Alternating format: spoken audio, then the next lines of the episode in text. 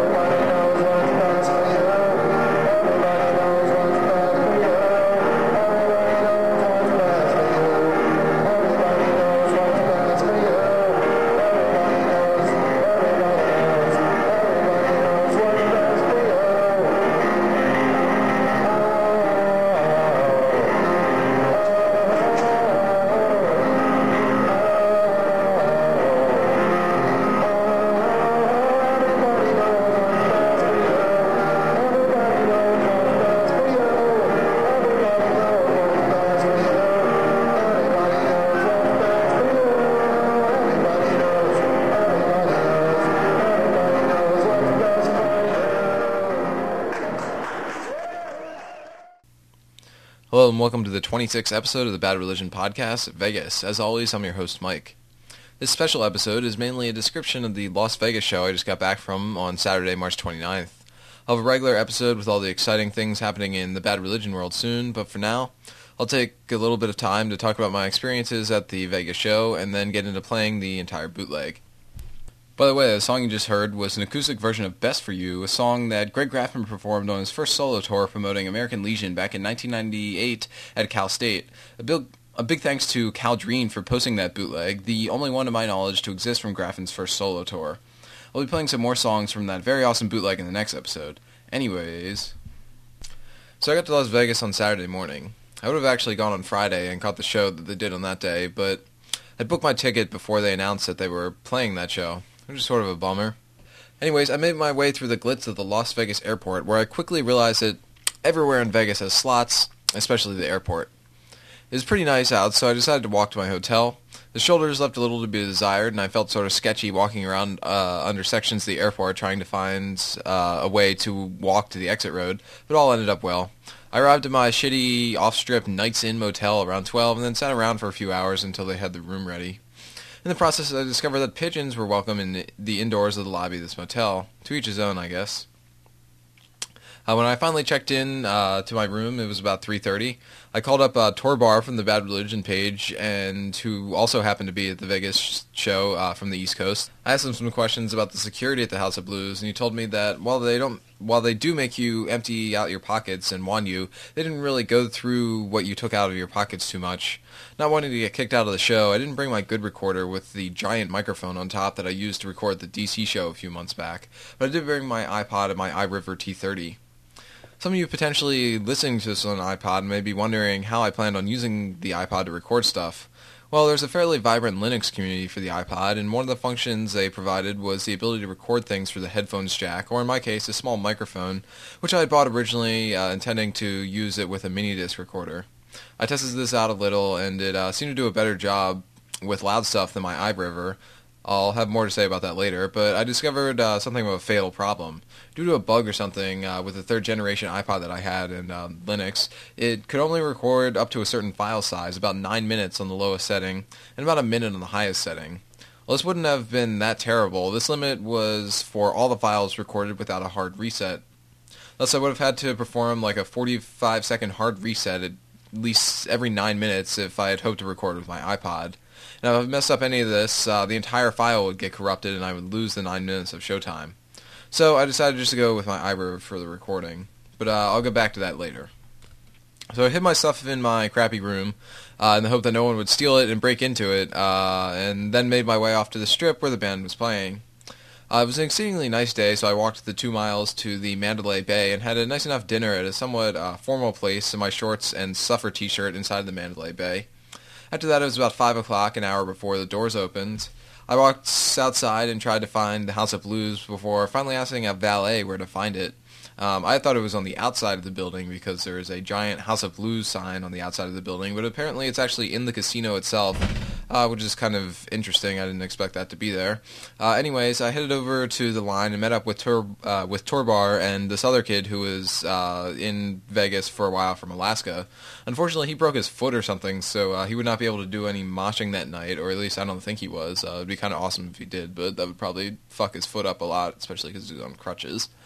Uh, so Torbar and I talked for a while, and uh, I discovered that he had been able to successfully sneak in a small Chinese-made iPod ripoff to the show the previous night, which had a uh, recording feature on it. Unfortunately, he messed up saving the file and uh, didn't get anything off of there. An hour or so later, the doors opened, and they moved us from one line to another in front of the merch table and wandered us down. Torbar, Torbar and I both bought the 2008 World Tour of Southern California and Las Vegas shirt, and after a few more minutes we were let in inside, we filed to the front of the surprisingly tall House of Blues and waited about 45 minutes for the opening act to come on.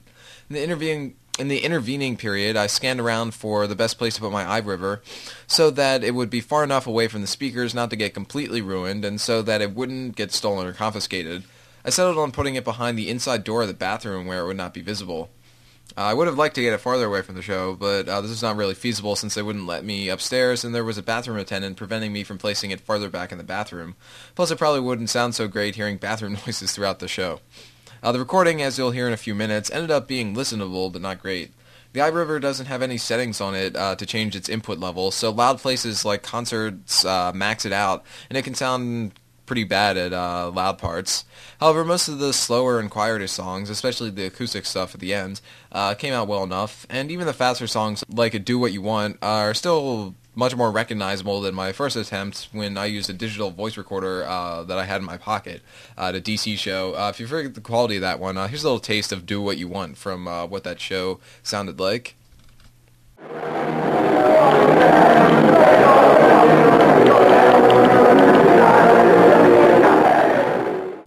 Anyways, I stashed my iRiver and headed back to where Torbar was in front of the pit. Latchkey Kids eventually came on and played some tolerable music, although none of it was that great. Naturally, I was disappointed they didn't play a cover of Bad Religion's Latchkey Kids, although I'm sure that that would be in bad taste and would invite boos. Uh, their singer did start the trend of hopping down uh, from the really tall stage to right in front of the barricades to be groped by fans as he stood on the uh, bottom of the barricades on the opposite side.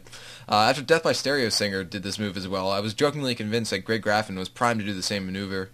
Uh, alas, he was content to do his Graffinisms just on the confines of the stage. Uh, he did not come down to engage the crowd in what would have surely been a very grope-heavy barricade encounter. Uh, once key Kids finished, uh, Death by Stereo got on in less than 10 minutes. They played an okay enough set. Uh, they got the crowd pretty into them and did good and did a good job of warming everyone up.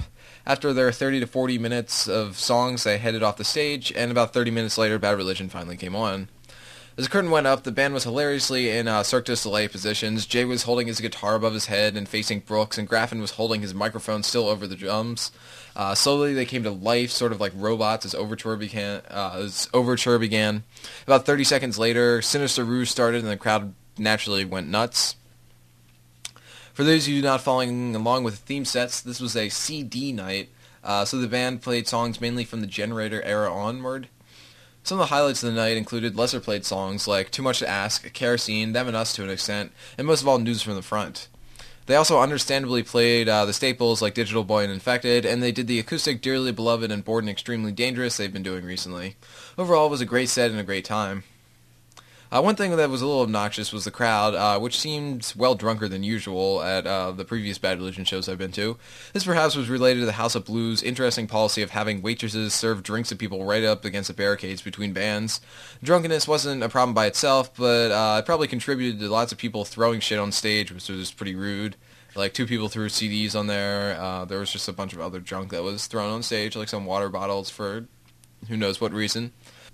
After everything was uh, all done, there was apparently an after party with the band upstairs, which I went to for a few minutes. However, it was really crowded. The band wasn't there yet, and I didn't want to be an asshole ditch Torbar who uh, isn't 21 le- uh, who isn't 21 yet.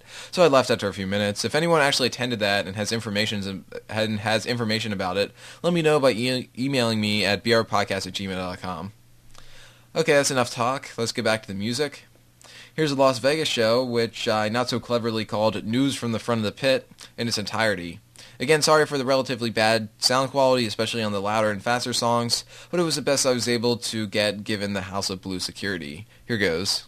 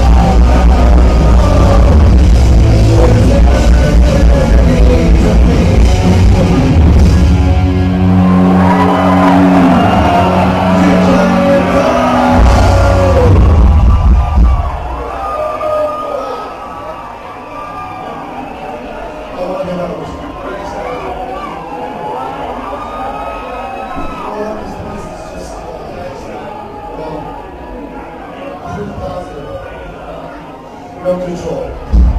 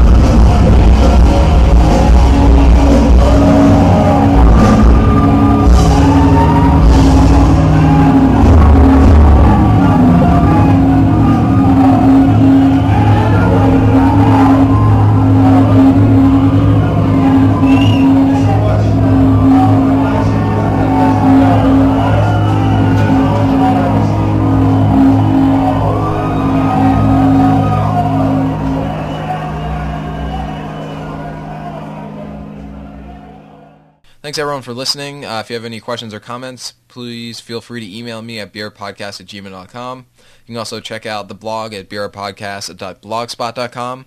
Also have a link to the show by itself on the blog, so you can download it if you want. Peace.